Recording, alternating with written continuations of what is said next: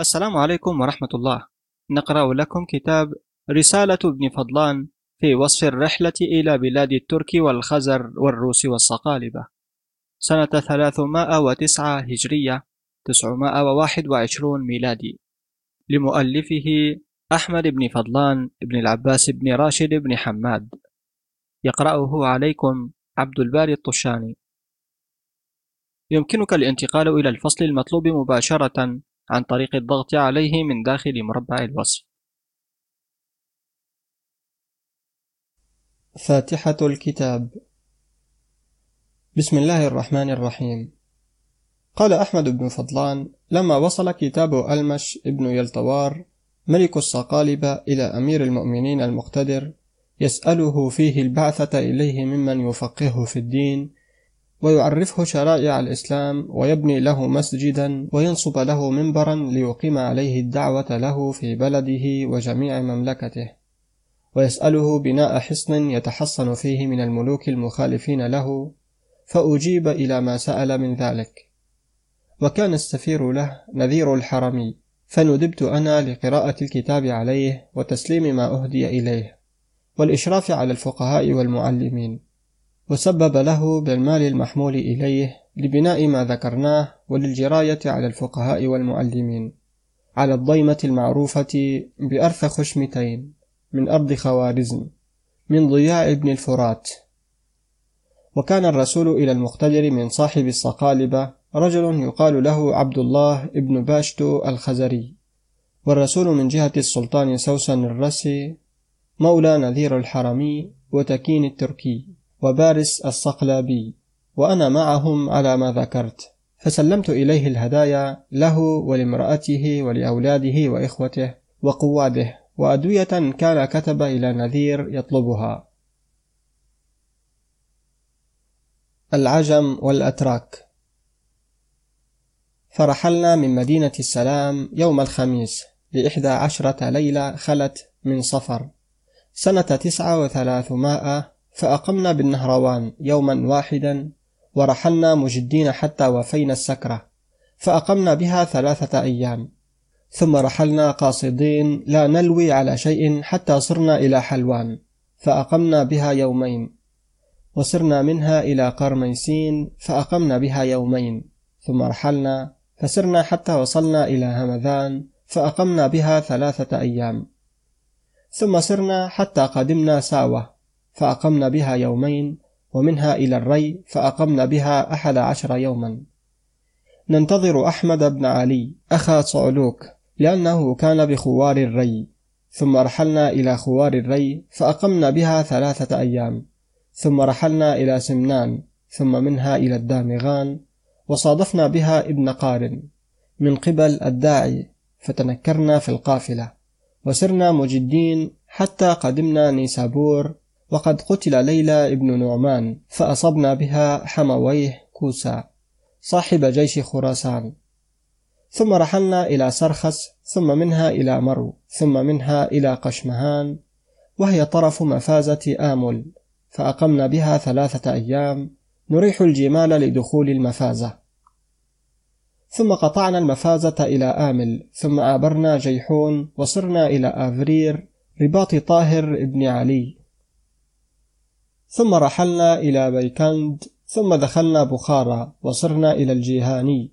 وهو كاتب أمير خراسان، وهو يدعى بخراسان الشيخ العميد، فتقدم بأخذ دار لنا وأقام لنا رجلا يقضي حوائجنا ويزيح علالنا في كل ما نريد، فأقمنا 2 أياما، ثم استأذن لنا على نصر بن احمد فدخلنا إليه وهو غلام أمرد، فسلمنا عليه بالإمرة وأمرنا بالجلوس، فكان أول ما بدأنا به أن قال: كيف خلفتم مولاي أمير المؤمنين أطال الله بقاءه وسلامته في نفسه وفتيانه وأوليائه؟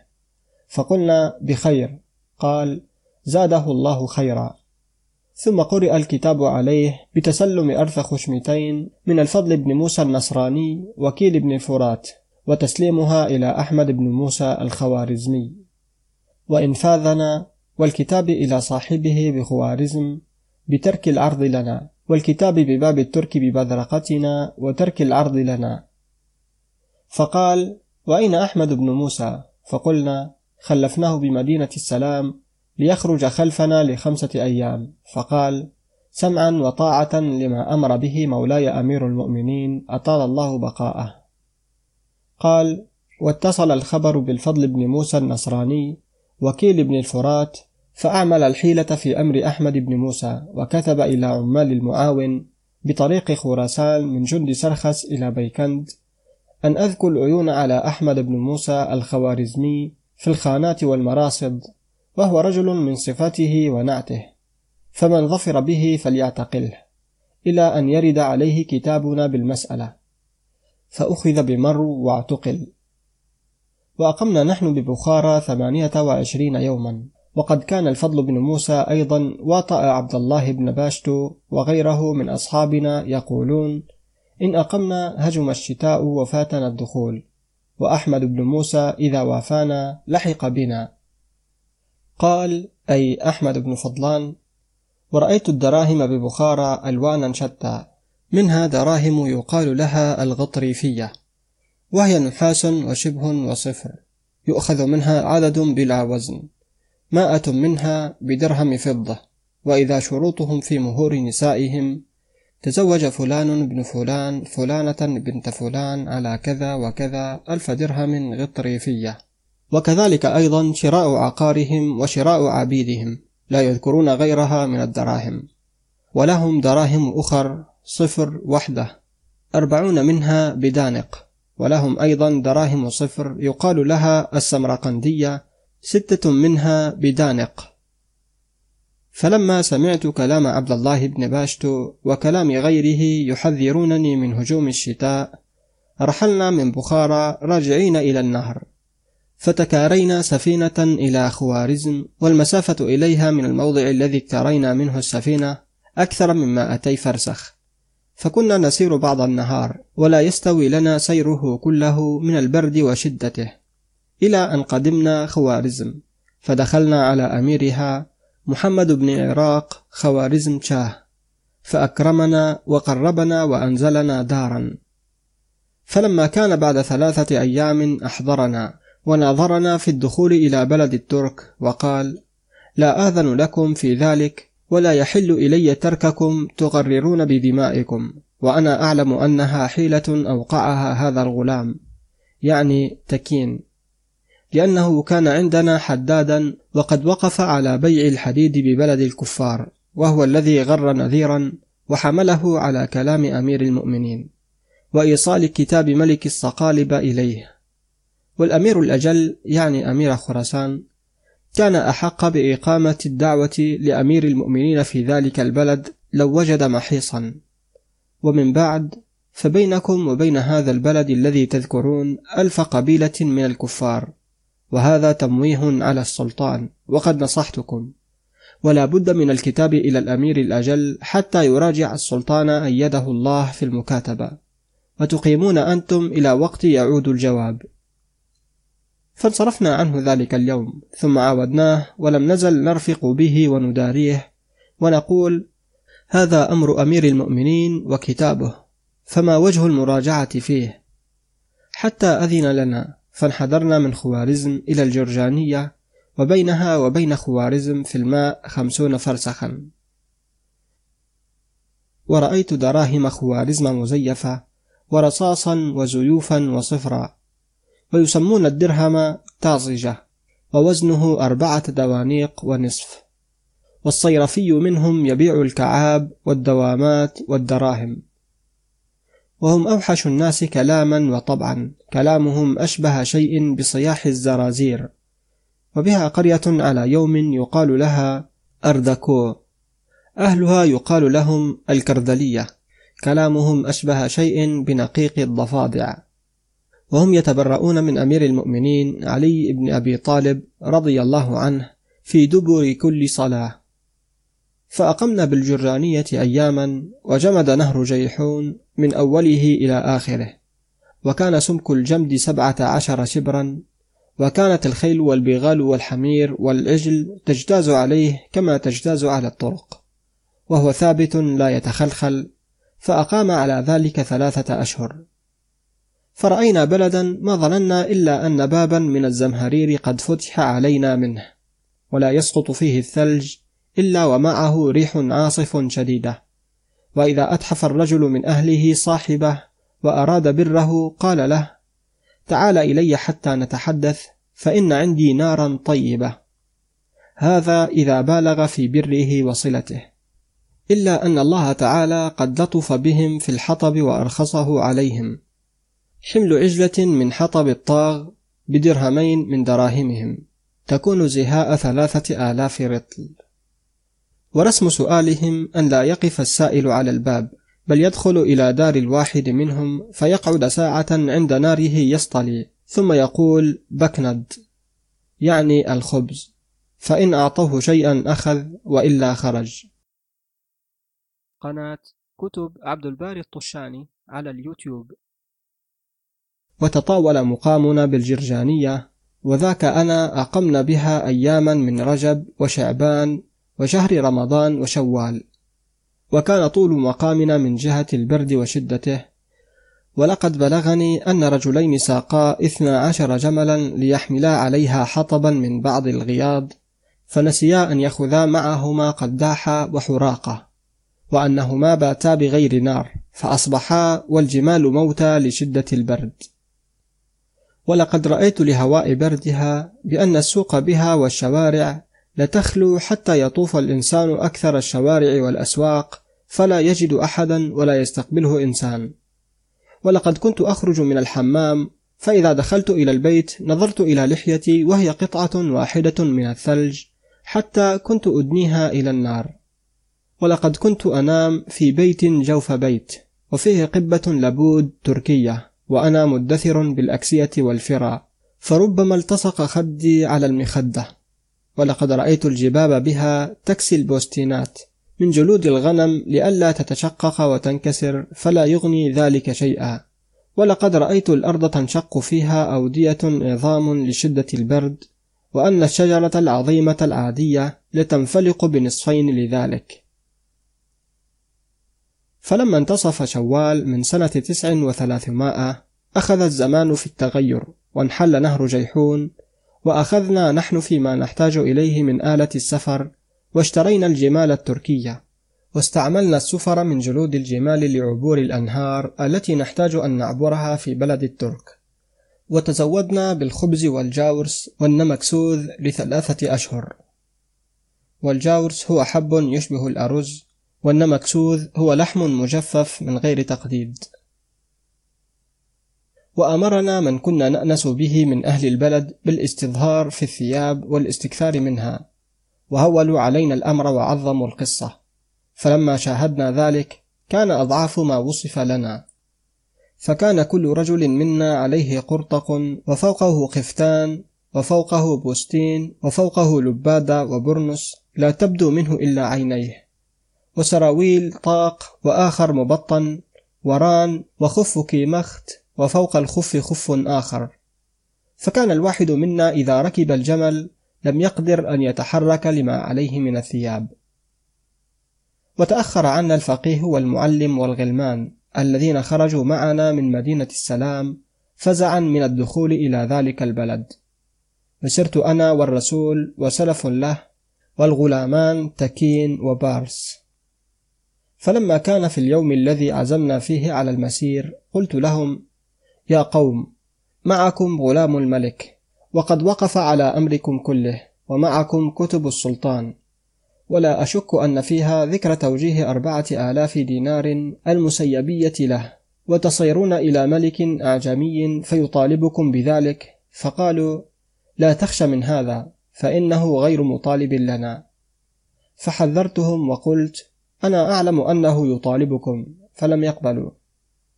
واستدف أمر القافلة، واكترينا دليلا يقال له قلواس من أهل الجرجانية، ثم توكلنا على الله عز وجل وفوضنا أمرنا إليه. ورحلنا من الجرجانية يوم الاثنين لليلتين خالتا من ذي القعدة سنة 300، فنزلنا رباطا يقال له زمجان، وهو بباب الترك. ثم رحلنا من الغد فنزلنا منزلا يقال له جيت، وجاءنا الثلج حتى مشت الجمال إلى ركبها فيه، فأقمنا بهذا المنزل يومين، ثم أوغلنا في بلد الترك لا نلوي على شيء ولا يلقانا أحد في برية قفر بغير جبل، ثم أوغلنا في بلد الترك لا نلوي على شيء ولا يلقانا أحد في برية قفر بغير جبل، فسرنا فيها 10 أيام، ولقد لقينا من الضر والجهد والبرد الشديد وتواصل الثلوج الذي كان برد خوارزم عنده مثل أيام الصيف، ونسينا كل ما مر بنا وأشرفنا على تلف الأنفس، ولقد أصابنا في بعض الأيام برد شديد، وكان تكين يسايرني وإلى جانبه رجل من الأتراك يكلمه بالتركية، فضحك تكين وقال: إن هذا التركي يقول لك أي شيء يريد ربنا منا، هو ذا يقتلنا بالبرد، ولو علمنا ما يريده لرفعناه إليه. فقلت له: قل له يريد منكم أن تقولوا لا إله إلا الله. فضحك وقال: لو علمنا لفعلنا. ثم صرنا بعد ذلك إلى موضع فيه من حطب الطاغي شيء عظيم، فنزلناه، وأوقدت القافلة واصطلوا ونزعوا ثيابهم ونشروها.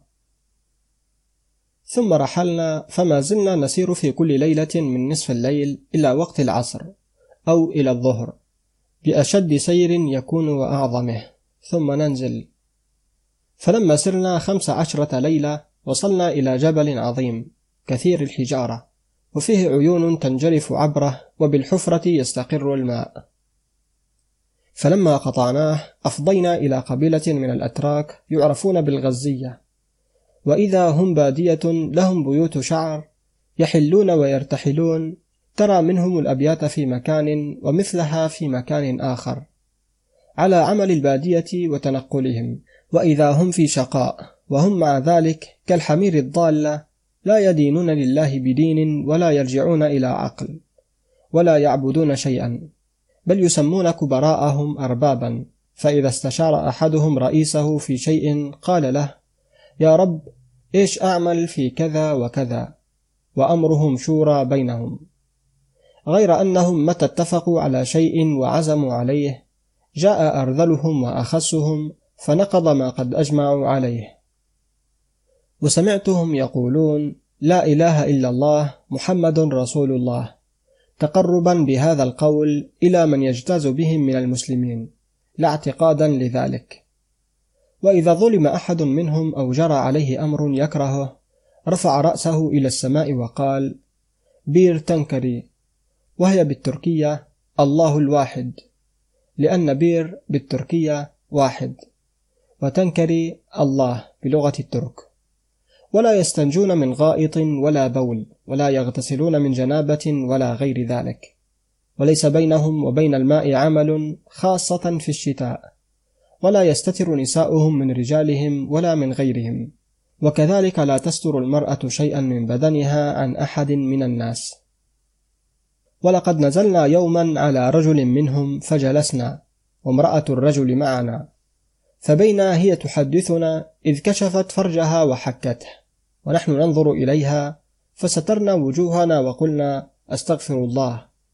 فضحك زوجها وقال للترجمان: قل لهم تكشفه بحضرتكم فترونه وتصونه، فلا يوصل إليه، هو خير من أن تغطيه وتمكن منه. وليس يعرفون الزنا، ومن ظهروا منه على شيء من فعله شقوه بنصفين، وذلك أنهم يجمعون بين أغصان شجرتين ثم يشدونه بالأغصان ويرسلون الشجرتين فينشق الذي شد إليهما. وقال بعضهم: وسمعني أقرأ قرآنا فاستحسن القرآن، وأقبل يقول للترجمان: قل له لا تسكت. وقال لي هذا الرجل يوما على لسان الترجمان: قل لهذا العربي ألربنا عز وجل امرأة، فاستعظمت ذلك وسبحت الله واستغفرته، فسبح واستغفر كما فعلت. وكذلك رسم التركي، كلما سمع المسلم يسبح ويهلل قال مثله. ورسوم تزويجهم، وهو أن يخطب الواحد منهم إلى الآخر بعض حرمه، إما ابنته أو أخته أو بعض من يملك أمره، على كذا وكذا ثوب خوارزمي، فإذا وافقه حملها إليه، وربما كان المهر جمالا أو دواب أو غير ذلك، وليس يصل الواحد إلى امرأته حتى يوفي الصداق الذي قد واقف وليها عليه، فإذا وفاه إياه جاء غير محتشم حتى يدخل إلى المنزل الذي هي فيه فيأخذها بحضرة أبيها وأمها وإخوتها، فلا يمنعونه من ذلك. وإذا مات الرجل وله زوجة وأولاد، تزوج الأكبر من ولده بامرأته إذا لم تكن أمه، ولا يقدر أحد من التجار ولا غيرهم أن يغتسل من جنابة بحضرتهم إلا ليلا من حيث لا يرونه، وذلك أنهم يغضبون ويقولون هذا يريد أن يسحرنا لأنه قد تفرس في الماء، ويغرمونه مالا. ولا يقدر أحد من المسلمين أن يجتاز ببلدهم حتى يجعل له منهم صديقا ينزل عليه ويحمل له من بلد الإسلام ثوبا ولامرأته مقنعة وشيئا من فلفل وجاورس وزبيب وجوز، فإذا قدم على صديقه ضرب له قبة وحمل إليه من الغنم على قدره حتى يتولى المسلم ذبحها، لأن الترك لا يذبحون، وإنما يضرب الواحد منهم رأس الشاة حتى تموت. وإذا أراد الرجل منهم الرحيل وقد قام عليه شيء من جماله ودوابه أو احتاج إلى مال، ترك ما قد قام عند صديقه التركي وأخذ من جماله ودوابه وماله حاجته ورحل، فإذا عاد من الوجه الذي يقصده قضاه ماله ورد إليه جماله ودوابه. وكذلك لو اجتاز بالتركي إنسان لا يعرفه ثم قال أنا ضيفك وأنا أريد من جمالك ودوابك ودراهمك، دفع إليه ما يريد، فإن مات التاجر في وجهه ذلك وعادت القافلة لقيهم التركي وقال أين ضيفي؟ فإن قالوا مات حط القافلة، ثم جاء إلى أنبل تاجر يراه فيهم فحل متاعه وهو ينظر، فأخذ من دراهمه مثل ماله عند ذلك التاجر بغير زيادة حبة. وكذلك يأخذ من دوابه وجماله وقال ذلك ابن عمك وأنت أحق من غرم عنه، وإن فر فعل أيضا ذلك الفعل وقال له ذلك مسلم مثلك خذ أنت منه. وإن لم يوافق المسلم ضيفه في الجادة سأل عن بلاده أين هو، فإذا أرشد إليه سار في طلبه مسيرة أيام حتى يصير إليه ويرفع ماله عنده، وكذلك ما يهديه له. وهذه أيضا سبيل التركي إذا دخل الجرجانية، سأل عن ضيفه فنزل عليه حتى يرتحل. ومتى مات التركي عند صديقه المسلم واجتازت القافلة وفيها صديقه قتلوه وقالوا أنت قتلته بحبسك إياه، ولو لم تحبسه لما مات. وكذلك إن سقاه نبيذا فتردى من حائط قتلوه به، فإن لم يكن في القافلة عمدوا إلى أجل من فيها فقتلوه. قناة كتب عبد الباري الطشاني على اليوتيوب. وارتحل عن بلد الترك. فأول من لقينا من ملوكهم ورؤسائهم ينال الصغير، وقد كان أسلم، فقيل له إن أسلمت لم ترأسنا، فرجع عن إسلامه. فلما وصلنا إلى الموضع الذي هو فيه قال لا أترككم تجوزون، لأن هذا شيء ما سمعنا به قط ولا ظننا أنه يكون. فرفقنا به إلى أن رضي بخفتان جرجاني يساوي 10 دراهم وشقة بايفاي وأقراص خبز وكف زبيب ومائة جوزة. فلما دفعنا هذا إليه سجد لنا، وهذا رسمهم إذا أكرم الرجل الرجل سجد له. وقال لولا أن بيوتي نائية عن الطريق لحملت إليكم غنما وبرا. وانصرف عنا وارتحلنا. فلما كان من غد لقينا رجل واحد من الأتراك، دميم الخلقة، رث الهيئة، قميء المنظر، خسيس المخبر، وقد أخذنا مطر شديد فقال قفوا. فوقفت القافلة بأسرها، وهي نحو 3000 دابة و5000 رجل، ثم قال ليس يجوز منكم أحد. فوقفنا طاعة لأمره، فقلنا له نحن أصدقاء كوذركين. فأقبل يضحك ويقول من كوذركين؟ لا يساوي عندي شيء، كوذركين هذا؟ ثم قال: بكنت، يعني الخبز بلغة خوارزم. فدفعت إليه أقراصا فأخذها وقال: مروا قد رحمتكم. وإذا مرض الرجل منهم وكان له جوار وعبيد خدموه ولم يقربه أحد من أهل بيته، ويضربون له خيمة ناحية من البيوت فلا يزال فيها إلى أن يموت أو يبرأ، وإن كان عبدا أو فقيرا رموا به في الصحراء وارتحلوا عنه.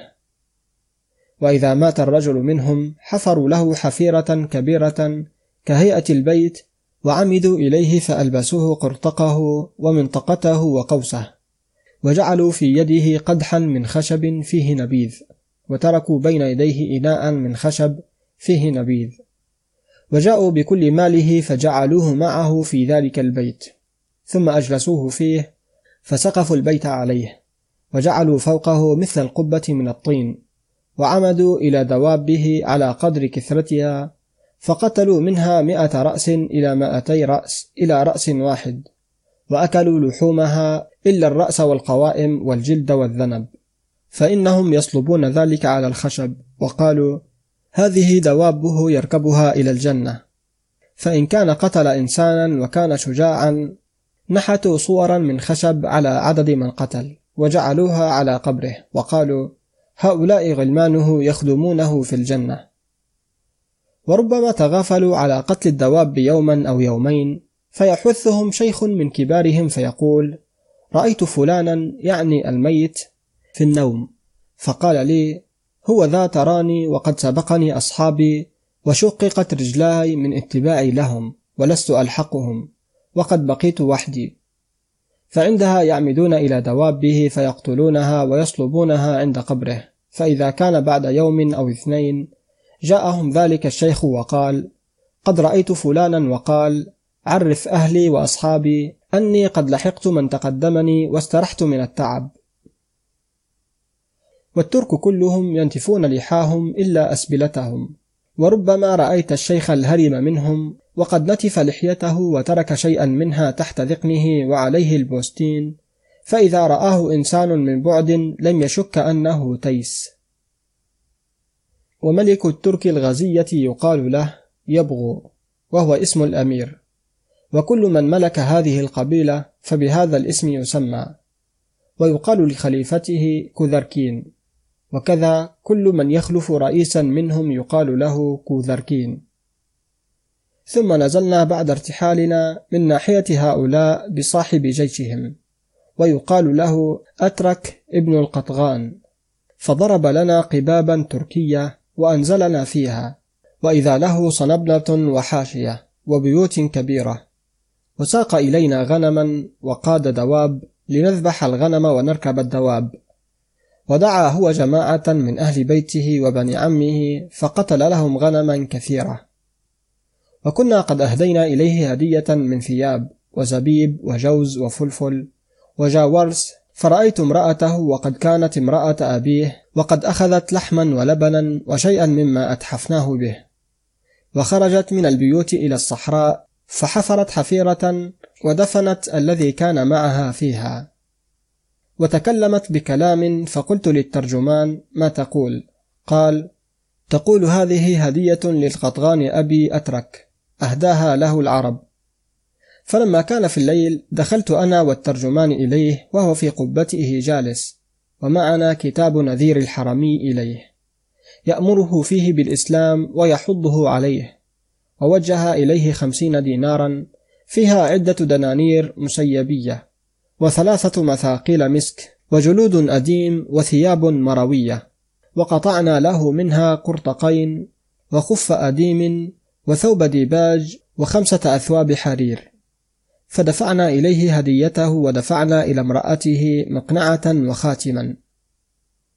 وقرأت عليه الكتاب فقال للترجمان: لست أقول لكم شيئا حتى ترجعوا وأكتب إلى السلطان بما أنا عازم عليه. ونزع الديباجة التي كانت عليه ليلبس الخلع الذي ذكرنا، فرأيت القرطق الذي تحتها وقد تقطع وسخا، لأن رسومهم ألا ينزع الواحد منهم الثوب الذي يلي جسده حتى ينتشر قطعا، وإذا هو قد نتف لحيته كلها وسباله فبقي كالخادم. ورأيت الترك يذكرون أنه أفرسهم، ولقد رأيت يوما وهو يسايرنا على فرسه إذ مرت وزة طائرة فأوتر قوسه وحرك دابته تحتها ثم رماها فإذا هو قد أنزلها. فلما كان في بعض الأيام وجه خلف القواد الذي يلونه وهم طرخان وينال وابن أخيهما وإيلغز. وكان طرخان أنبلهم وأجلهم، وكان أعرج أعمى أشل، فقال لهم: إن هؤلاء رسل ملك العرب إلى صهر ألمش بن شلكي، ولم يخير لي أن أطلقهم إلا عن مشورتكم. فقال طرخان: هذا شيء ما رأيناه قط ولا سمعنا به، ولا اجتاز بنا رسول سلطان مذ كنا نحن وآباؤنا، وما أظن إلا أن السلطان قد أعمل الحيلة ووجه هؤلاء إلى الخزر ليستجيش بهم علينا، والوجه أن يقطع هؤلاء الرسل نصفين نصفين ونأخذ ما معهم. وقال آخر منهم: لا، بل نأخذ ما معهم ونتركهم عراة يرجعون من حيث جاءوا. وقال آخر: لا، ولكن لنا عند ملك الخزر أسراء فنبعث بهؤلاء نفادي بهم أولئك. فما زالوا يتراجعون بينهم هذه الأشياء 7 أيام ونحن في حالة الموت، حتى أجمع رأيهم على أن يخلوا سبيلنا ونمضي. فخلعنا على طرخان خفتانا مرويا وشقتين بايباف، وعلى أصحابه كل واحد قرطقا، وكذلك على ينال، ودفعنا إليهم فلفلا وجاورس وأقراصا من خبز وانصرفوا عنا. ورحلنا حتى صرنا إلى نهر يغندي، فأخرج الناس سفرهم وهي من جلود الجمال فبسطوها، وأخذوا بالأثاث من الجمال التركية لأنها مدورة فجعلوها في جوفها حتى تمتد، ثم حشوها بالثياب والمتاع. فإذا امتلأت جلس في كل سفرة جماعة من 5 و6 و4 وأقل وأكثر، ويأخذون بأيديهم خشب الخدنك فيجعلونه كالمجاديف، ولا يزالون يجدفون، والماء يحملها وهي تدور حتى نعبر. فأما الدواب والجمال فإنه يصاح بها فتعبر سباحة، ولا بد أن تعبر جماعة من المقاتلة ومعهم السلاح قبل أن يعبر شيء من القافلة، ليكونوا طليعة للناس خيفة من الباشغرد أن يكبسوا الناس وهم يعبرون. فعبرنا يغندي على هذه الصفة التي ذكرنا، ثم عبرنا بعد ذلك نهرا يقال له جام في السفر أيضا، ثم عبرنا جاخش، ثم أذل، ثم أردن، ثم وارش، ثم أختي، ثم وتبة، وهذه كلها أنهار كبار. ثم صرنا بعد ذلك إلى البجناك، وإذا هم نزول على ماء شبيه بالبحر غير جار، وإذا هم سمر شديدو السمرة، وإذا هم محلقو اللحى فقراء خلاف الغزية، لأني رأيت من الغزية من يملك 10,000 دابة و100,000 رأسا من الغنم. وأكثر ما ترعى من الغنم ما بين الثلج تبحث بأضلافها تطلب الحشيش، فإذا لم تجده قضمت الثلج فسمنت غاية السمن، فإذا كان الصيف وأكلت الحشيش هزلت. فنزلنا على البجناك يوما واحدا، ثم ارتحلنا فنزلنا على نهر جيخ، وهو أكبر نهر رأيناه وأعظمه وأشده جرية، ولقد رأيت سفرة انقلبت فيه فغرق من كان فيها، وذهبت رجال كثير من الناس، وغرقت عدة جمال ودواب، ولم نعبره إلا بجهد. ثم سرنا أياما وعبرنا نهر جاخا، ثم بعده نهر أرخز، ثم باجاخ، ثم سمور، ثم كنال، ثم نهر سوخ، ثم نهر كنجلو. ووقفنا في بلد قوم من الأتراك يقال لهم الباشغرد، فحذرناهم أشد الحذر، وذلك أنهم شر الأتراك وأقذرهم وأشدهم إقداما على القتل. يلقى الرجل الرجل فيفزر هامته ويأخذها ويتركه، وهم يحلقون لحاهم ويأكلون القمل، يتتبع الواحد منهم درز قرطقه فيقرض القمل بأسنانه. ولقد كان معنا منهم واحد قد أسلم وكان يخدمنا، فرأيته وجد قملة في ثوبه فقصعها بظفره ثم لحسها، وقال لما رآني: جيد. وكل واحد منهم ينحث خشبة على قدر الإحليل ويعلقها عليه، فإذا أراد سفرا أو لقاء عدوه قبلها وسجد لها، وقال: يا رب افعل بي كذا وكذا. فقلت للترجمان: سل بعضهم ما حجتهم في هذا، ولم جعله ربه؟ قال: لأني خرجت من مثله، فلست أعرف لنفسي خالقا غيره.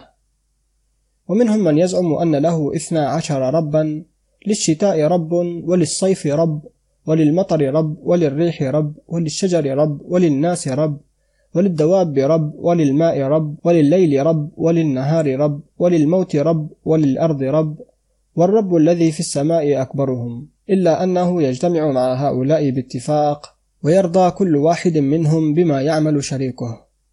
تعالى الله عما يقول الظالمون علوا كبيرا.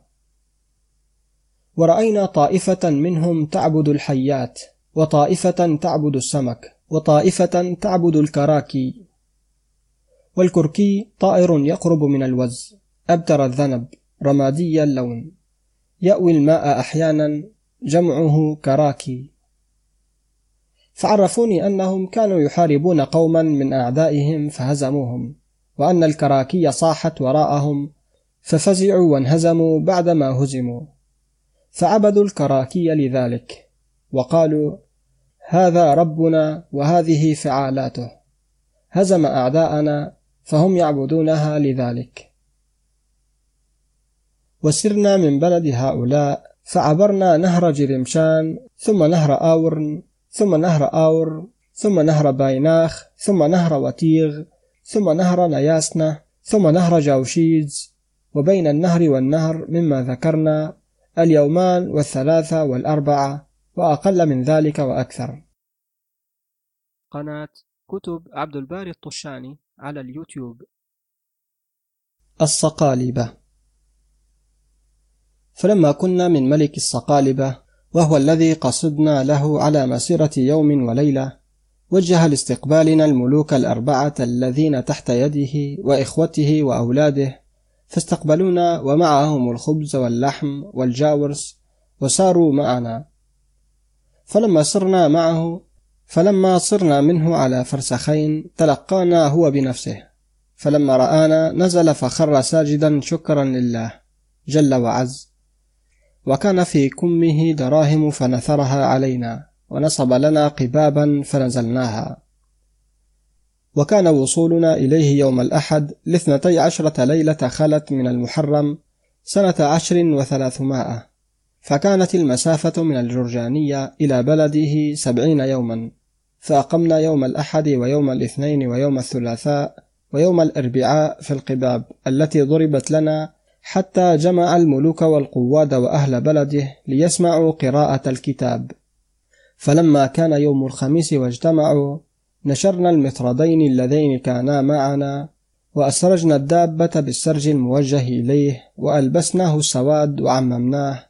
وأخرجت كتاب الخليفة وقلت له: لا يجوز أن نجلس والكتاب يقرأ. فقام على قدميه هو ومن حضر من وجوه أهل مملكته، وهو رجل بدين بطين جدا. وبدأت فقرأت صدر الكتاب، فلما بلغت منه: سلام عليك فإني أحمد إليك الله الذي لا إله إلا هو، قلت: رد على أمير المؤمنين السلام، فرد، وردوا جميعا بأسرهم. ولم يزل الترجمان يترجم لنا حرفا حرفا، فلما استتممنا قراءته كبروا تكبيرة ارتجت لها الأرض. ثم قرأت كتاب الوزير حامد بن العباس وهو قائم، ثم أمرته بالجلوس، فجلس عند قراءة كتاب نذير الحرمي. فلما استتممته نثر أصحابه عليه الدراهم الكثيرة. ثم أخرجت الهدايا من الطيب والثياب واللؤلؤ له ولامرأته، فلم أزل أعرض عليه وعليها شيئا شيئا حتى فرغنا من ذلك. ثم خلعت على امرأته بحضرة الناس، وكانت جالسة إلى جنبه، وهذه سنتهم وزيهم. فلما خلعت عليها نثر النساء عليها الدراهم وانصرفنا.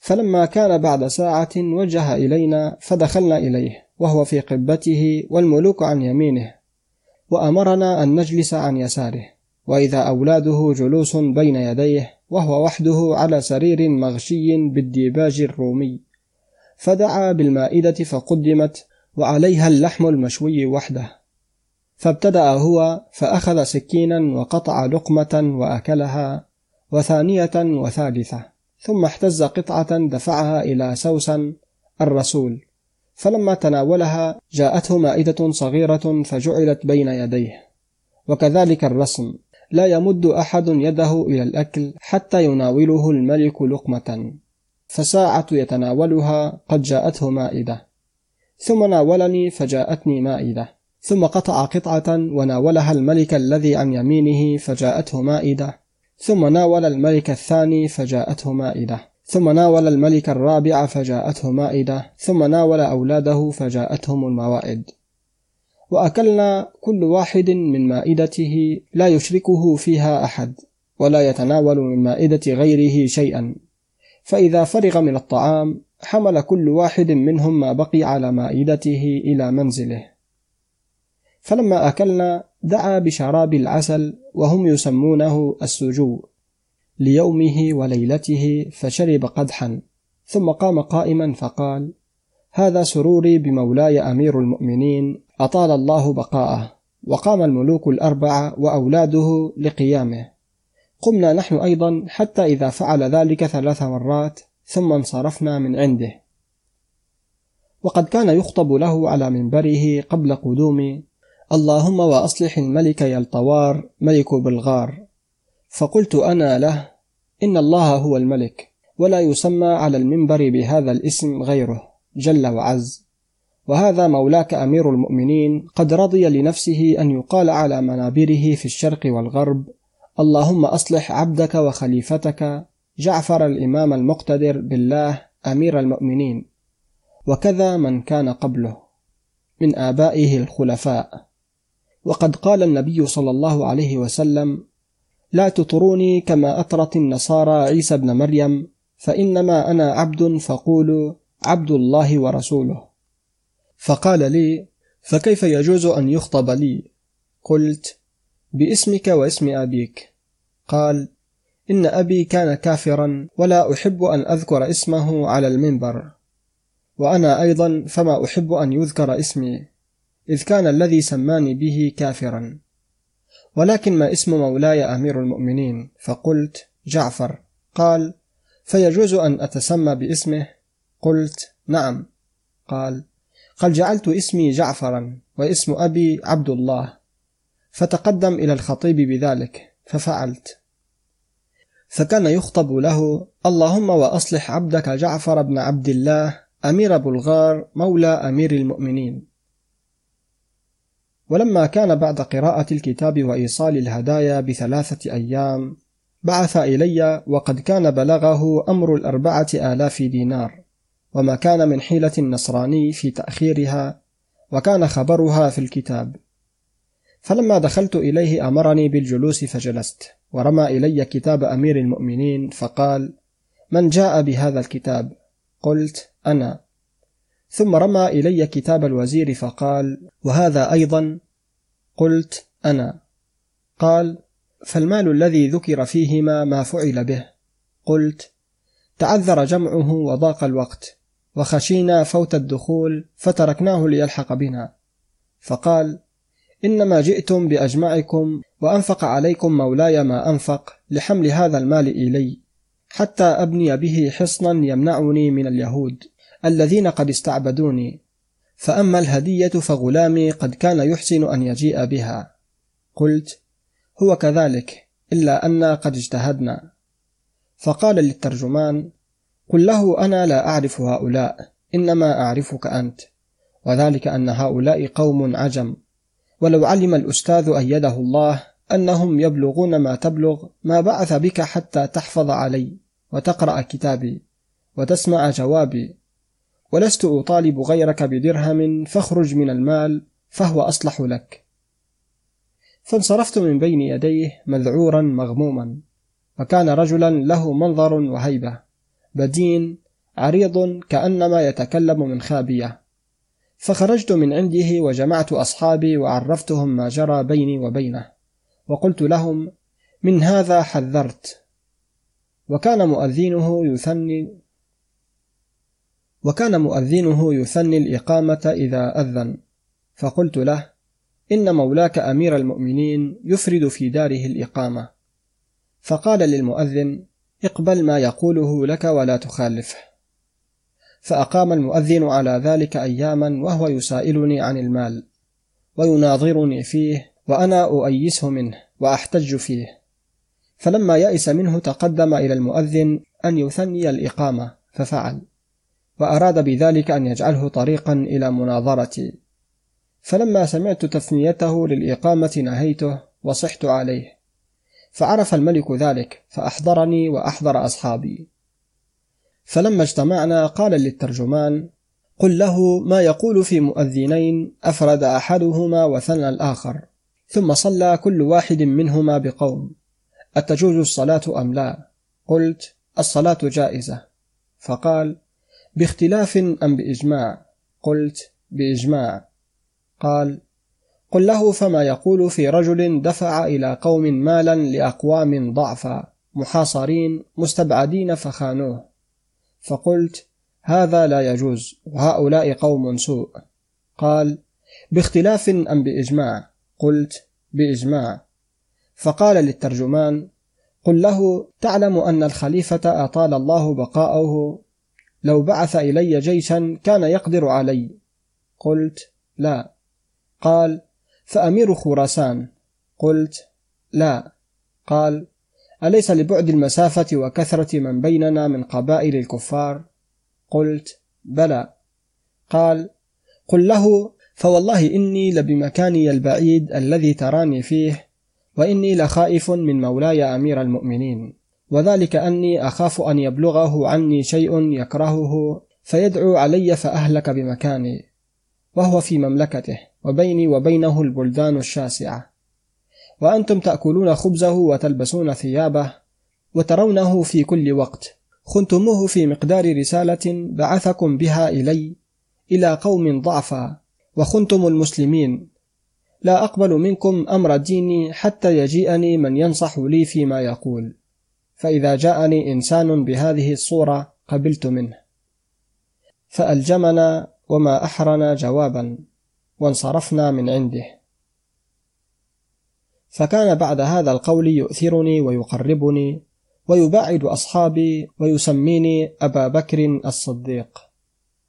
ورأيت في بلده من العجائب ما لا أحصيها كثرة، من ذلك أن أول ليلة بتناها في بلده رأيت قبل مغيب الشمس بساعة قياسية أفق السماء وقد احمرت احمرارا شديدا، وسمعت في الجو أصواتا شديدة وهمهمة عالية، فرفعت رأسي فإذا غيم أحمر مثل النار قريب مني، وإذا تلك الهمهمة والأصوات منه، وإذا فيه أمثال الناس والدواب، وإذا في أيدي الأشباح التي فيه تشبه الناس، رماح وسيوف أتبينها وأتخيلها، وإذا قطعة أخرى مثلها أرى فيها أيضا رجالا ودواب وسلاحا. فأقبلت هذه القطعة تحمل على هذه كما تحمل الكتيبة على الكتيبة، ففزعنا من ذلك وأقبلنا على التضرع والدعاء، وهم يضحكون منا ويتعجبون من فعلنا. وكنا ننظر إلى القطعة تحمل على القطعة فتختلطان جميعا ساعة ثم تفترقان، فما زال الأمر كذلك ساعة من الليل ثم غابتا. فسألنا الملك عن ذلك، فزعم أن أجداده كانوا يقولون: إن هؤلاء من مؤمني الجن وكفارهم، وهم يقتتلون في كل عشية، وأنهم ما عدموا هذا مذ كانوا في كل ليلة. ودخلت أنا وخياط كان للملك من أهل بغداد، قد وقع إلى تلك الناحية قبتي لنتحدث، فتحدثنا بمقدار ما يقرأ إنسان أقل من نصف سبع، ونحن ننتظر أذان الأتمة فإذا بالأذان. فخرجنا من القبة وقد طلع الفجر، فقلت للمؤذن: أي شيء أذنت؟ قال: أذان الفجر. قلت: فالعشاء الآخرة؟ قال: نصليها مع المغرب. قلت: فالليل؟ قال: كما ترى، وقد كان أقصر من هذا إلا أنه قد أخذ في الطول.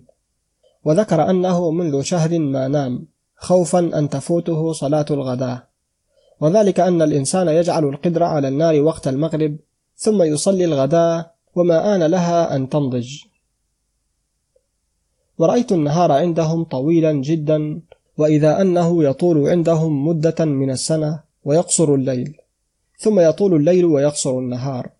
فلما كانت الليلة الثانية جلست خارج القبة وراقبت السماء، فلم أرى من الكواكب إلا عددا يسيرا، ظننت أنه نحو 15 كوكبا متفرقة، وإذا الشفق الأحمر الذي قبل المغرب لا يغيب بتة. وإذا الليل قليل الظلمة يعرف الرجل الرجل فيه من أكثر من غلوة سهم.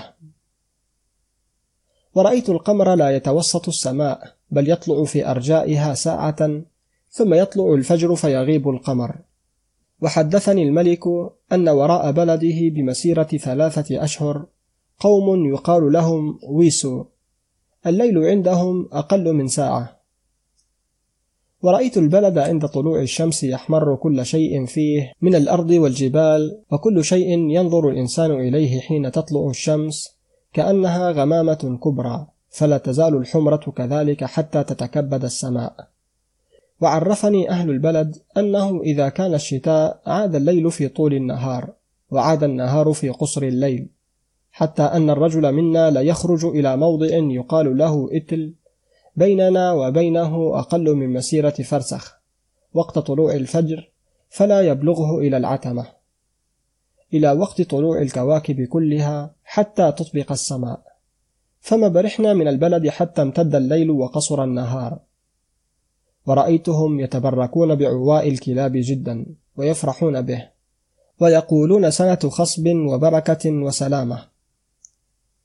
ورأيت الحيات عندهم كثيرة، حتى أن الغصن من الشجرة لتلتف عليه 10 منها والأكثر، ولا يقتلونها ولا تؤذيهم، حتى لقد رأيت في بعض المواضع شجرة طويلة يكون طولها أكثر من 100 ذراع وقد سقطت، وإذا بدنها عظيم جدا، فوقفت أنظر إليه إذ تحرك فراعني ذلك، وتأملته فإذا عليه حية قريبة منه في الغلظ والطول. فلما رأتني سقطت عنه وغابت بين الشجر، فجئت فزعا، فحدثت الملك ومن كان في مجلسه، فلم يكترثوا لذلك، وقال: لا تجزع فليس تؤذيك. ونزلنا مع الملك منزلا، فدخلت أنا وأصحابي تكين وسوسن وبارس، ومعنا رجل من أصحاب الملك بين الشجر، فرأينا عودا صغيرا أخضر كرقة المغزل وأطول، فيه عرق أخضر، على رأس العرق ورقة عريضة مبسوطة على الأرض، مفروش عليها مثل النابت، فيها حب لا يشك من يأكله أنه رمان أمليسي. فأكلنا منه، فإذا به من اللذة أمر عظيم، فما زلنا نتبعه ونأكله. ورأيت لهم تفاحا أخضر شديد الخضرة، وأشد حموضة من خل الخمر، تأكله الجواري فيسمن عليه. ولم أر في بلدهم أكثر من شجر البندق، لقد رأيت منه غياضا تكون الغيضة 40 فرسخا في مثلها. ورأيت لهم شجرا لا أدري ما هو، مفرط الطول، وساقه أجرد من الورق، ورؤوسه كرؤوس النخل، له خوص دقاق، إلا أنه مجتمع، يجيئون إلى موضع يعرفونه من ساقه فيثقبونه، ويجعلون تحته إناء فتجري إليه من ذلك الثقب ماء أطيب من العسل، إن أكثر الإنسان منه أسكره كما يسكر الخمر. وأكثر أكلهم الجاورس ولحم الدابة، على أن الحنطة والشعير كثير. وكل من زرع شيئا أخذ لنفسه، ليس للملك فيه حق، غير أنهم يؤدون إليه في كل سنة من كل بيت جلد سمور. وإذا أمر سرية بالغارة على بعض البلدان فغنمت، كان له معهم حصة. ولا بد لكل من يعترس أو يدعو دعوة من زلة للملك على قدر الوليمة، وساخر من نبيذ العسل، وحنطة مردية، لأن أرضهم سوداء منتنة، وليس لهم مواضع يجمعون فيها طعامهم، ولكنهم يحفرون في الأرض أهبارا ويجعلون الطعام فيها، فليس يمضي عليه إلا أيام يسيرة حتى يتغير ويريح فلا ينتفع به. وليس لهم زيت ولا شيرج ولا دهن بتة، وإنما يقيمون مقام هذه الأدهان دهن السمك، فكل شيء يستعملونه فيه يكون زفرا. ويعملون من الشعير حساء يحسونه الجواري والغلمان، وربما طبخوا الشعير باللحم فأكل الموالي اللحم، وأطعم الجواري الشعير إلا أن يكون رأس تيس فيطعم من اللحم. قناة كتب عبد الباري الطشاني على اليوتيوب. وكلهم يلبسون القلانس، فإذا ركب الملك ركب وحده بغير غلام ولا أحد يكون معه، فإذا اجتاز في السوق لم يبق أحد إلا قام وأخذ قلنسوته عن رأسه فجعلها تحت إبطه، فإذا جاوزهم ردوا قلانسهم إلى رؤوسهم. وكذلك كل من يدخل إلى الملك من صغير وكبير حتى أولاده وإخوته، ساعة ينظرون إليه قد أخذوا قلانسهم فجعلوها تحت آباطهم، ثم أوموا إليه برؤوسهم وجلسوا، ثم قاموا حتى يأمرهم بالجلوس. وكل من يجلس بين يديه فإنما يجلس باركا ولا يخرج قلنسوته ولا يظهرها حتى يخرج من بين يديه فيلبسها عند ذلك. وكلهم في قباب، إلا أن قبة الملك كبيرة جدا 9,000 نفس وأكثر، مفروشة بالفرش الأرمني، وله في وسطها سرير مغشى بالديباج الرومي. ومن رسومهم أنه إذا ولد لابن الرجل مولود أخذه جده دون أبيه وقال: أنا أحق به من أبيه في حضنه حتى يصير رجلا. وإذا مات منهم الرجل ورثه أخوه دون ولده. فعرفت الملك أن هذا غير جائز، وعرفته كيف المواريث حتى فهمها. وما رأيت أكثر من الصواعق في بلدهم، وإذا وقعت الصاعقة على بيت لم يقربوه ويتركونه على حالته وجميع من فيه من رجل ومال وغير ذلك حتى يتلفه الزمان، ويقولون: هذا بيت مغضوب عليهم. وإذا قتل الرجل منهم الرجل عمدا أقادوه به، وإذا قتله خطأ صنعوا له صندوقا من خشب الخذنك وجعلوه في جوفه وسمروه عليه، وجعلوا معه 3 أرغفة وكوز ماء، ونصبوا له 3 خشبات مثل الشبائح وعلقوه بينها، وقالوا: نجعله بين السماء والأرض يصيبه المطر والشمس لعل الله أن يرحمه، فلا يزال معلقا حتى يبليه الزمان وتهب به الرياح. وإذا رأوا إنسانا له حركة ومعرفة بالأشياء قالوا: هذا حقه أن يخدم ربنا، فأخذوه وجعلوا في عنقه حبلا وعلقوه في شجرة حتى يتقطع. ولقد حدثني ترجمان الملك أن سنديا سقط إلى ذلك البلد فأقام عند الملك برهة من الزمان يخدمه، وكان خفيفا فهما، فأراد جماعة منهم الخروج في تجارة لهم، فاستأذن السندي الملك في الخروج معهم فنهاه عن ذلك وألح عليه حتى أذن له، فخرج معهم في سفينة فرأوه حركا كيسا فتآمروا بينهم وقالوا: هذا يصلح لخدمة ربنا، فنوجهوا به إليه. واجتازوا في طريقهم بغيضة فأخرجوه إليها، وجعلوا في عنقه حبلا وشدوه في رأس شجرة عالية وتركوه ومضوا. وإذا كانوا يسيرون في طريق فأراد أحدهم البول فبال وعليه سلاحه انتهبوه، وأخذوا سلاحه وثيابه وجميع ما معه، وهذا رسم لهم. ومن حط عنه سلاحه وجعله ناحية وبال لم يعرضوا له.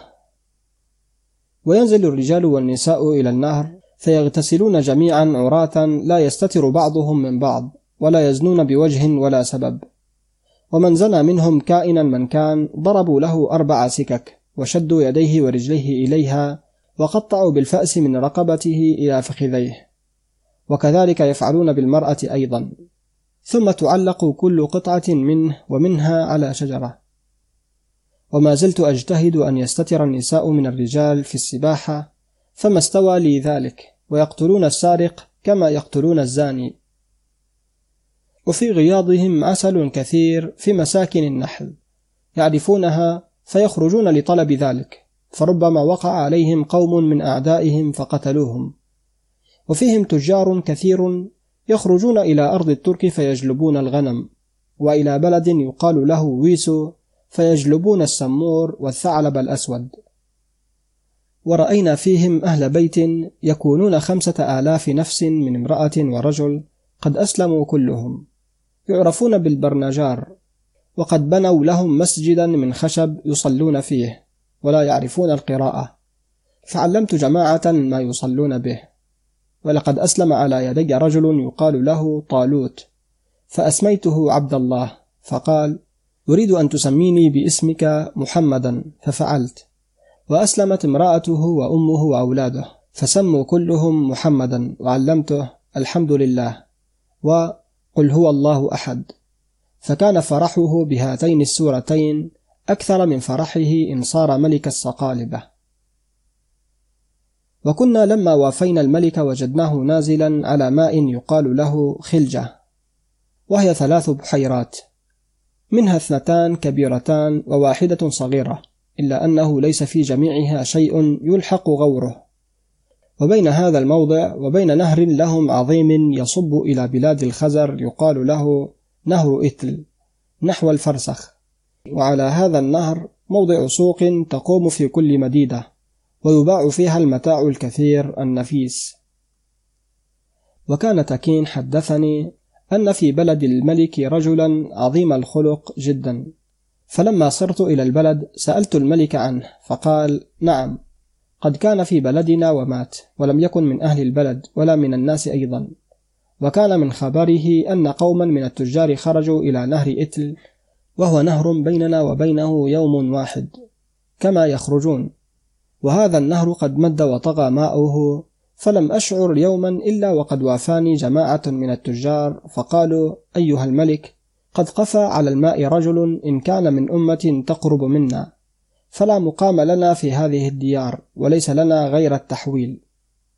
فركبت معهم حتى صرت إلى النهر، فإذا أنا بالرجل، وإذا هو بذراعي 12 ذراعا، وإذا له رأس كأكبر ما يكون من القدور، وأنف أكثر من شبر، وعينان عظيمتان، وأصابع تكون أكثر من شبر. فراعني أمره وداخلني ما داخل القوم من الفزع، وأقبلنا نكلمه ولا يكلمنا بل ينظر إلينا.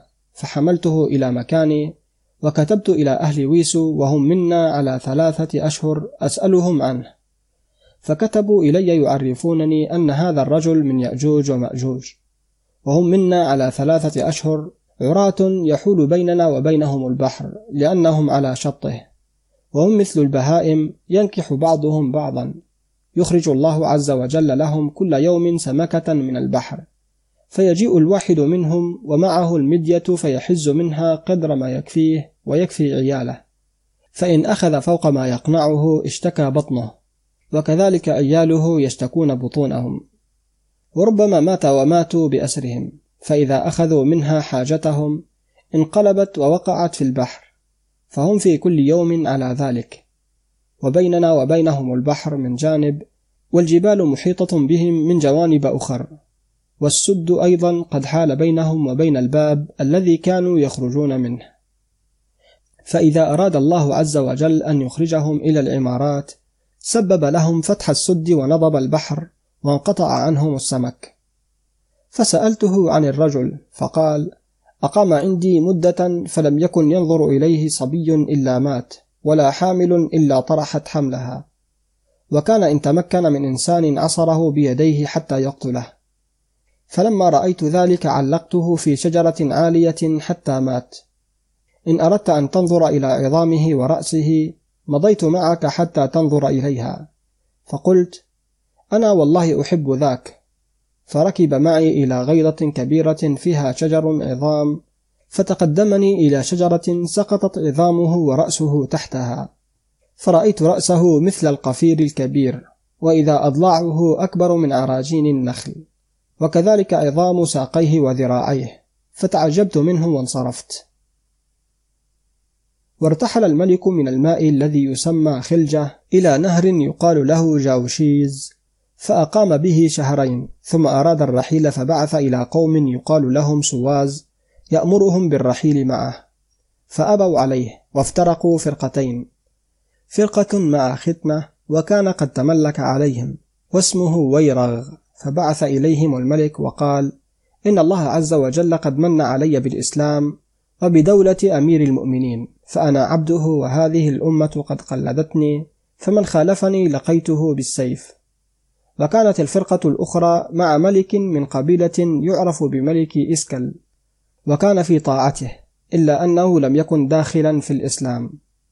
فلما وجه إليهم هذه الرسالة خافوا ناحيته، فرحلوا بأجمعهم معه إلى نهر جاوشيز، وهو نهر قليل العرض يكون عرضه 5 أذرع، وماؤه إلى السرة، وفيه مواضع إلى الترقوة، وأكثره قامة، وحوله شجر كثير من الشجر الخدنك وغيره، وبالقرب منه صحراء واسعة يذكرون أن بها حيوانا دون الجمل في الكبر وفوق الثور، رأسه رأس جمل، وذنبه ذنب ثور، وبدنه بدن بغل، وحوافره مثل أضلاف الثور، له في وسط رأسه قرن واحد غليظ مستدير، كلما ارتفع دق حتى يصير مثل سنان الرمح، فمنه ما يكون طوله 5 أذرع إلى 3 أذرع إلى أكثر وأقل، يرتعي ورق الشجر جيد الخضرة، إذا رأى الفارس قصده، فإن كان تحته جواد أمن منه بجهد، وإن لحقه أخذه من ظهر دابته بقرنه، ثم زج به في الهواء، واستقبله بقرنه، فلا يزال كذلك حتى يقتله، ولا يعرض للدابة بوجه ولا سبب، وهم يطلبونه في الصحراء والغياض حتى يقتلوه، وذلك أنهم يصعدون الشجرة العالية التي يكون بينها، ويجتمع لذلك عدة من الرماة بالسهام المسمومة، فإذا توسطهم رموه حتى يثخنوه ويقتلوه. ولقد رأيت عند الملك 3 طيفوريات كبار تشبه الجزع اليماني، عرفني أنها معمولة من أصل قرن هذا الحيوان. والطيفورية هي صحن أو طبق عميق. وذكر بعض أهل البلد أنه الكركدن. وما رأيت منهم إنسانا يحمر، بل أكثرهم معلول، وربما يموت أكثرهم بالقولنج، حتى أنه لا يكون بالطفل الرضيع منهم. وإذا مات المسلم عندهم أو زوج المرأة الخوارزمية غسلوه غسل المسلمين، ثم حملوه على عجلة تجره، وبين يديه مطرد حتى يصير به إلى المكان الذي يدفنونه فيه، فإذا صار إليه أخذوه عن العجلة وجعلوه على الأرض، ثم خطوا حوله خطا ونحوه، ثم حفروا داخل ذلك الخط قبره وجعلوا له لحدا ودفنوه، وكذلك يفعلون بموتاهم.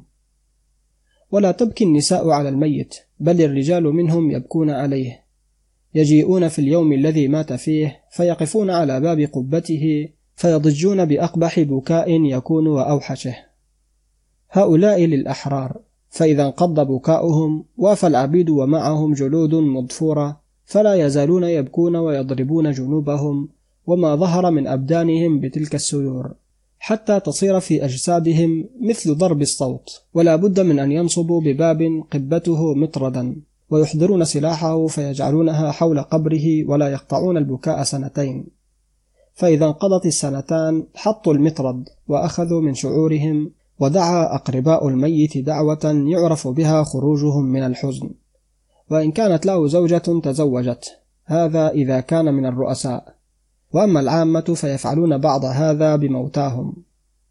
وعلى ملك الصقالبة ضريبة يؤديها إلى ملك الخزر من كل بيت في مملكته جل سمور. وإذا قدمت السفينة من بلد الخزر إلى بلد الصقالبة ركب الملك فأحصى ما فيها وأخذ من جميع ذلك العشر. وإذا قدم الروس أو غيرهم من سائر الأجناس برقيق فللملك أن يختار من كل 10 أرؤس رأسا. وابن ملك الصقالبة رهينة عند ملك الخزر، وقد كان اتصل بملك الخزر عن ابنة ملك الصقالبة جمال فوجه يخطبها، فاحتج عليه ورده، فبعث وأخذها غصبا، وهو يهودي وهي مسلمة، فماتت عنده، فوجه يطلب بنتا له أخرى، فساعة اتصل ذلك بملك الصقالبة بادر فزوجها لملك أسكل وهو من تحت يده خيفة أن يغتصبه إياها كما فعل بأختها، وإنما دعا ملك الصقالبة أن يكاتب السلطان ويسأله أن يبني له حصنا خوفا من ملك الخزر. وسألته يوما فقلت له: مملكتك واسعة وأموالك جمة وخراجك كثير، فلما سألت السلطان أن يبني حصنا بمال من عنده لا مقدار له؟ فقال: رأيت دولة الإسلام مقبلة وأموالهم يؤخذ من حلها، فالتمست ذلك لهذه العلة، ولو أني أردت أن أبني حصنا من أموالي من فضة أو ذهب لما تعذر ذلك علي، وإنما تبركت بمال أمير المؤمنين فسألته ذلك. قناة كتب عبد الباري الطشاني على اليوتيوب. أحمد بن فضلان في بلاد الروسية. ورأيت الروسية وقد وافقوا في تجاراتهم ونزلوا على نهر إتل، فلم أرى أتم أبدانا منهم كأنهم النخل، شقر حمر، لا يلبسون القراطق ولا الخفاتين، ولكن يلبس الرجل منهم كساء يشتمل به على أحد شقيه ويخرج إحدى يديه منه، ومع كل واحد منهم فأس وسيف وسكين لا يفارقه جميع ما ذكرنا، وسيوفهم صفائح مشطبة أفرنجية، ومن حد ظفر الواحد منهم إلى عنقه مخضر شجر وصور وغير ذلك، وكل امرأة منهم فعلى ثديها حقة مشدودة، إما من حديد وإما من فضة وإما من نحاس وإما ذهب، على قدر مال زوجها ومقداره، وفي كل حقة حلقة فيها سكين مشدودة على الثدي أيضا، وفي أعناقهن أطواق من ذهب وفضة،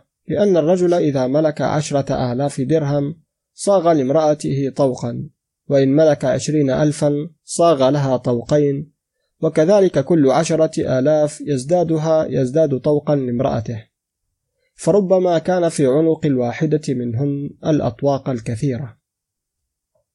وأجل الحلي عندهم الخرز الأخضر من الخزف الذي يكون على السفن، يبالغون فيه ويشترون الخرزة بدرهم، وينظمونه عقودا لنسائهم، وهم أقذر خلق الله، لا يستنجون من غائط ولا بول، ولا يغتسلون من جنابة، ولا يغسلون أيديهم من الطعام، بل هم كالحمير الضالة، يجيئون من بلدهم فيرسون سفنهم بإتل وهو نهر كبير، ويبنون على شطه بيوتا كبارا من الخشب، ويجتمع في البيت الواحد 10 و20 والأقل والأكثر، ولكل واحد سرير يجلس عليه، ومعهم الجوار الروقة للتجار، فينكح الواحد جاريته ورفيقه ينظر إليه، وربما اجتمعت الجماعة منهم على هذه الحال، بعضهم بحذاء بعض، وربما يدخل التاجر عليهم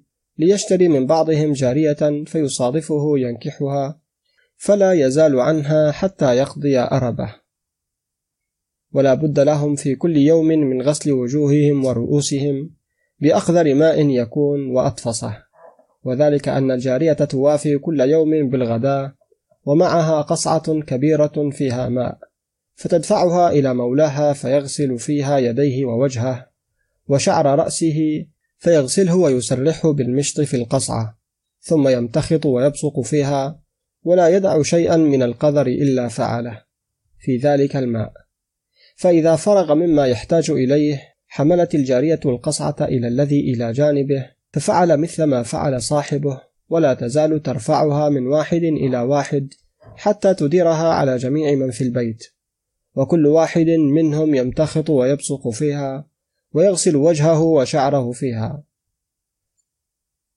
وساعة توافي سفنهم إلى هذا المرسى يخرج كل واحد منهم ومعه خبز ولحم وبصل ولبن ونبيذ، حتى يوافي خشبة طويلة منصوبة لها وجه يشبه وجه الإنسان، وحولها صور صغار، وخلف تلك الصور خشب طوال قد نصب في الأرض، فيوافي إلى الصورة الكبيرة ويسجد لها، ثم يقول: يا رب قد جئت من بلد بعيد ومعي من الجواري كذا وكذا رأسا ومن السمور كذا وكذا جلدا، حتى يذكر جميع ما قدم معه من تجارته، ثم يقول وجئتك بهذه الهدية، ثم يترك الذي معه بين يدي الخشب ويقول أريد أن ترزقني تاجرا معه دنانير ودراهم كثيرة فيشتري مني كل ما أريد ولا يخالفني فيما أقول، ثم ينصرف. فإن تعسر عليه بيعه وطالت أيامه عاد بهدية ثانية وثالثة، فإن تعذر ما يريد حمل إلى كل صورة من تلك الصور الصغار هدية وسألها الشفاعة وقال هؤلاء نساء ربنا وبناته وبنوه، فلا يزال يطلب إلى صورة يسألها ويتشفع بها ويتضرع بين يديها، فربما تسهل له البيع فباع فيقول قد قضى ربي حاجتي وأحتاج أن أكافيه، فيعمد إلى عدة من الغنم أو البقر فيقتلها ويتصدق ببعض اللحم ويحمل الباقي فيطرحه بين يدي تلك الخشبة الكبيرة والصغار التي حولها، ويعلق رؤوس البقر أو الغنم على ذلك الخشب المنصوب في الأرض، فإذا كان الليل وافت الكلاب فأكلت جميع ذلك، فيقول الذي فعله قد رضي ربي عني وأكل هديتي. وإذا مرض منهم الواحد ضربوا له خيمة ناحية عنهم وطرحوه فيها وجعلوا معه شيئا من الخبز والماء، ولا يقربونه ولا يكلمونه بل لا يتعاهدونه في كل أيام مرضه، لا سيما إن كان ضعيفا أو مملوكا، فإن برئ وقام رجع إليهم، وإن مات أحرقوه، فإن كان مملوكا تركوه على حاله تأكله الكلاب وجوارح الطير، وإذا أصابوا سارقا أو لصا جاءوا به إلى شجرة غليظة وشدوا في عنقه حبلا وثيقا وعلقوه فيها ويبقى معلقا حتى يتقطع من المكث بالرياح والأمطار. وكان يقال لي إنهم يفعلون برؤسائهم عند الموت أمورا أقلها الحرق، فكنت أحب أن أقف على ذلك، حتى بلغني موت رجل منهم جليل فجعلوه في قبره وسقفوا عليه 10 أيام حتى فرغوا من قطع ثيابه وخياطتها، وذلك أن الرجل الفقير منهم يعملون له سفينة صغيرة ويجعلونه فيها ويحرقونها، والغني يجمعون ماله ويجعلونه 3 أثلاث، فثلث لأهله وثلث يقطعون له به ثيابا وثلث ينبذون به نبيذا يشربونه يوم تقتل جاريته نفسها وتحرق مع مولاها، وهم مستهزئون بالنبيذ يشربونه ليلا ونهارا، وربما مات الواحد منهم والقدح في يده. وإذا مات الرئيس منهم قال أهله لجواريه وغلمانه من منكم يموت معه، فيقول بعضهم أنا، فإذا قال ذلك فقد وجب عليه، لا يستوي له أن يرجع أبدا، ولو أراد ذلك ما ترك، وأكثر من يفعل هذا الجواري.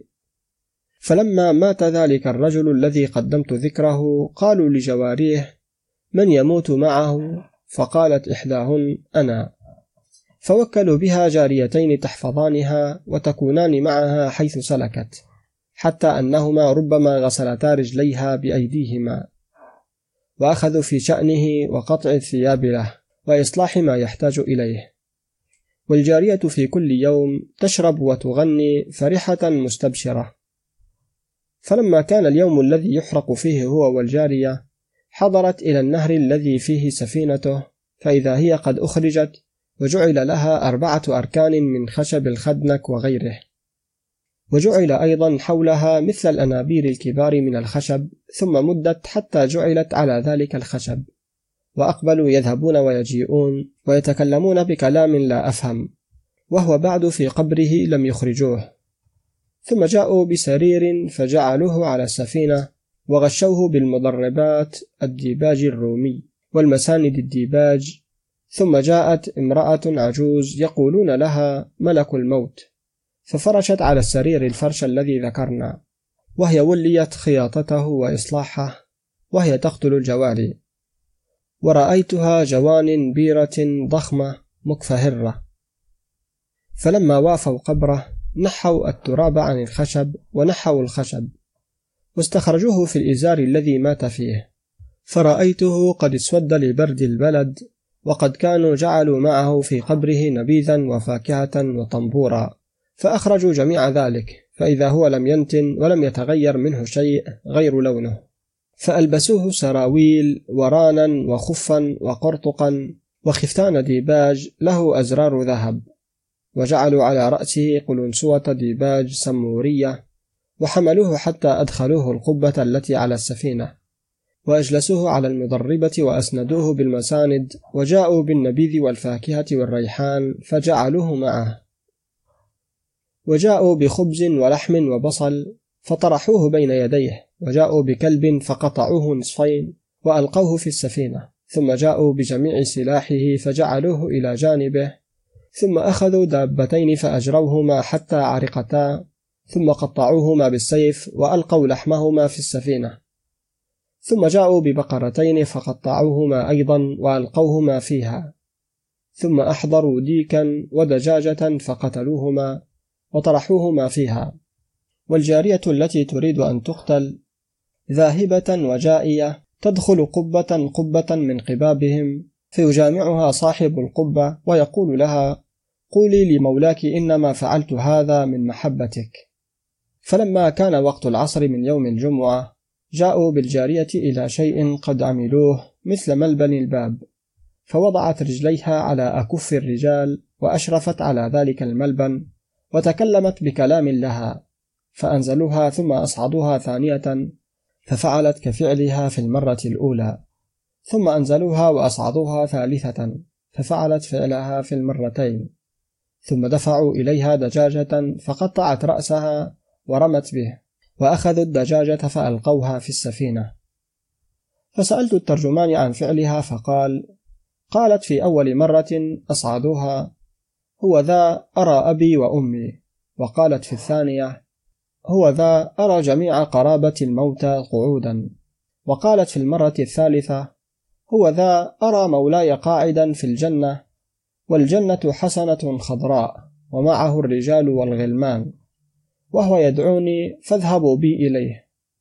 فمروا بها نحو السفينة فنزعت سوارين كانا عليها ودفعتهما إلى المرأة التي تسمى ملك الموت، وهي التي تقتلها، ونزعت خلخالين كانا عليها ودفعتهما إلى الجاريتين اللتين كانتا تخدمانها، وهما ابنتا المرأة المعروفة بملك الموت، ثم أصعدوها إلى السفينة ولم يدخلوها إلى القبة، وجاء الرجال ومعهم التراس والخشب ودفعوا إليها قدحا نبيذا فغنت عليه وشربته. فقال لي الترجمان: إنها تودع صواحباتها بذلك. ثم دفع إليها قدح آخر فأخذته وطولت الغناء، والعجوز تستحثها على شربه والدخول إلى القبة التي فيها مولاها، فرأيتها وقد تبلدت وأرادت دخول القبة، فأدخلت رأسها بينها وبين السفينة، فأخذت العجوز رأسها وأدخلتها القبة ودخلت معها. وأخذ الرجال يضربون بالخشب على التراس لئلا يسمع صوت صياحها فيجزع غيرها من الجواري، ولا يطلبن الموت مع مواليهن.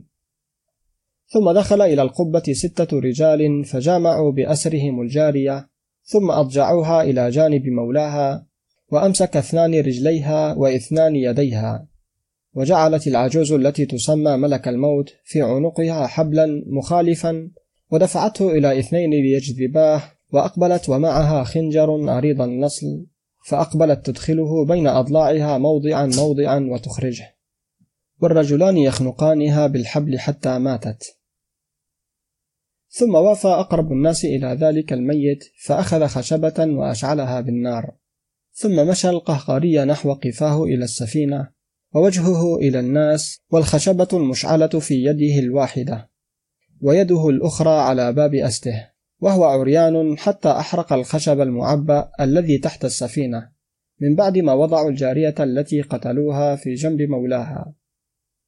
ثم وافى الناس بالخشب والحطب، ومع كل واحد خشبة قد ألهب رأسها فيلقيها في ذلك الخشب، فتأخذ النار في الحطب ثم في السفينة ثم في القبة، والرجل والجارية وجميع ما فيها.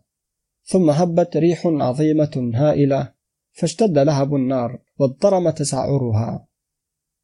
وكان إلى جانبي رجل من الروسية فسمعته يكلم الترجمان الذي معي، فسألته عما قال له، فقال: إنه يقول: أنتم يا معاشر العرب حمقى.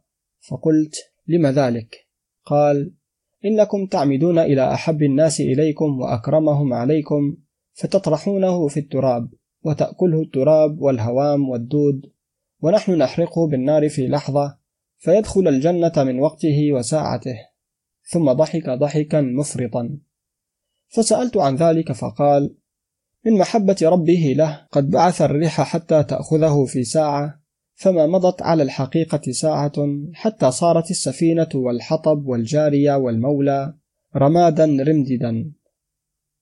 ثم بنوا على موضع السفينة، وكانوا قد أخرجوها من النهر شبيها بالتل المدور، ونصبوا في وسطه خشبة كبيرة، وكتبوا عليها اسم الرجل واسم ملك الروس، وانصرفوا.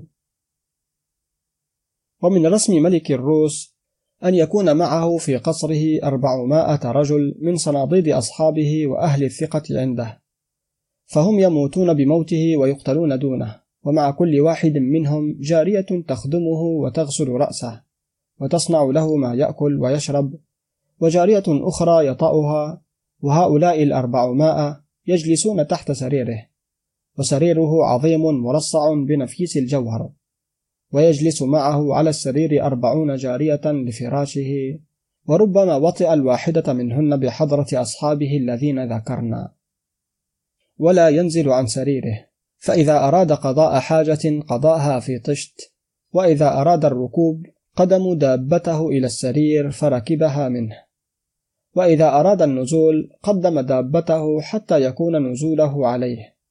وله خليفة يسوس الجيوش ويواقع الأعداء ويخلفه في رعيته. قناة كتب عبد الباري الطشاني على اليوتيوب. أحمد بن فضلان في بلاد الخزر. فأما ملك الخزر واسمه خاقان فإنه لا يظهر إلا في كل 4 أشهر متنزها، ويقال له خاقان الكبير، ويقال لخليفة خاقان به، وهو الذي يقود الجيوش ويسوسها ويدبر أمر المملكة ويقوم بها ويظهر ويغزو، وله تذعن الملوك الذين يصاقبونه، ويدخل في كل يوم إلى خاقان الأكبر متواضعا يظهر الأخبات والسكينة، ولا يدخل عليه إلا حافيا وبيده حطب، فإذا سلم عليه أوقد بين يديه ذلك الحطب، فإذا فرغ من الوقود جلس مع الملك على سريره عن يمينه، ويخلفه رجل يقال له كندر خاقان، ويخلف هذا أيضا رجل يقال له جاو شيغر. ورسم الملك الأكبر ألا يجلس للناس ولا يكلمهم ولا يدخل عليه أحد غير من ذكرنا. والولايات في الحل والعقد والعقوبات وتدبير المملكة على خليفته خاقان به. ورسم الملك الأكبر إذا مات أن يبنى له دار كبيرة فيها 20 بيتا، ويحفر له في كل بيت منها قبر، وتكسر الحجارة حتى تصير مثل الكحل، وتفرش فيه، وتطرح النورة فوق ذلك، وتحت الدار نهر، والنهر نهر كبير يجري، ويجعلون القبر فوق ذلك النهر، ويقولون: حتى لا يصل إليه شيطان ولا إنسان ولا دود ولا هوام. وإذا دفن ضربت أعناق الذين يدفنونه حتى لا يدرى أين قبره من تلك البيوت، ويسمى قبره الجنة، ويقولون: قد دخل الجنة، وتفرش البيوت كلها بالديباج المنسوج بالذهب. ورسم ملك الخزر أن يكون له 25 امرأة، كل امرأة منهن ابنة ملك من الملوك الذين يحاذونه، يأخذها طوعا أو كرها، وله من الجوار السراري لفراشه 60، ما منهن إلا فائقة الجمال، وكل واحدة من الحرائر والسراري في قصر مفرد، لها قبة مغشاة بالساج، وحول كل قبة مضرب، ولكل واحدة منهن خادم يحجبها، فإذا أراد أن يطأ بعضهن بعث إلى الخادم الذي يحجبها فيوافي بها في أسرع من لمح البصر حتى يجعلها في فراشه، ويقف الخادم على باب قبة الملك، فإذا وطئها أخذ بيدها وانصرف، ولم يتركها بعد ذلك لحظة واحدة. وإذا ركب هذا الملك الكبير ركب سائر الجيوش لركوبه، ويكون بينه وبين المواكب ميل، فلا يراه أحد من رعيته إلا خر لوجهه ساجدا له، لا يرفع رأسه حتى يجوزه. ومدة ملكهم 40 سنة، إذا جاوزها يوما واحدا قتلته الرعية وخاصته، وقالوا هذا قد نقص عقله واضطرب رأيه. وإذا بعث سرية لم تولي الدبر بوجه ولا سبب، فإن انهزمت قتل كل من ينصرف إليه منها. فأما القواد وخليفته فمتى انهزموا أحضرهم وأحضر نساءهم وأولادهم فوهبهم بحضرتهم لغيرهم وهم ينظرون، وكذلك دوابهم ومتاعهم وسلاحهم ودورهم، وربما قطع كل واحد منهم قطعتين وصلبهم، وربما علقهم بأعناقهم في الشجر، وربما جعلهم إذا أحسن إليهم ساسة. ولملك الخزر مدينة عظيمة على نهر إتل، وهي جانبان، في أحد الجانبين المسلمون، وفي الجانب الآخر الملك وأصحابه. وعلى المسلمين رجل من غلمان الملك يقال له خز، وهو مسلم. وأحكام المسلمين المقيمين في بلد الخزر والمختلفين إليهم في التجارات مردودة إلى ذلك الغلام المسلم، لا ينظر في أمورهم ولا يقضي بينهم غيره. انتهى كتاب رسالة ابن فضلان في وصف الرحلة إلى بلاد الترك والخزر والروس والصقالبة. عزيزي المستمع، لا تنسى الضغط على زر الإعجاب والاشتراك في القناة ليصلك كل جديد.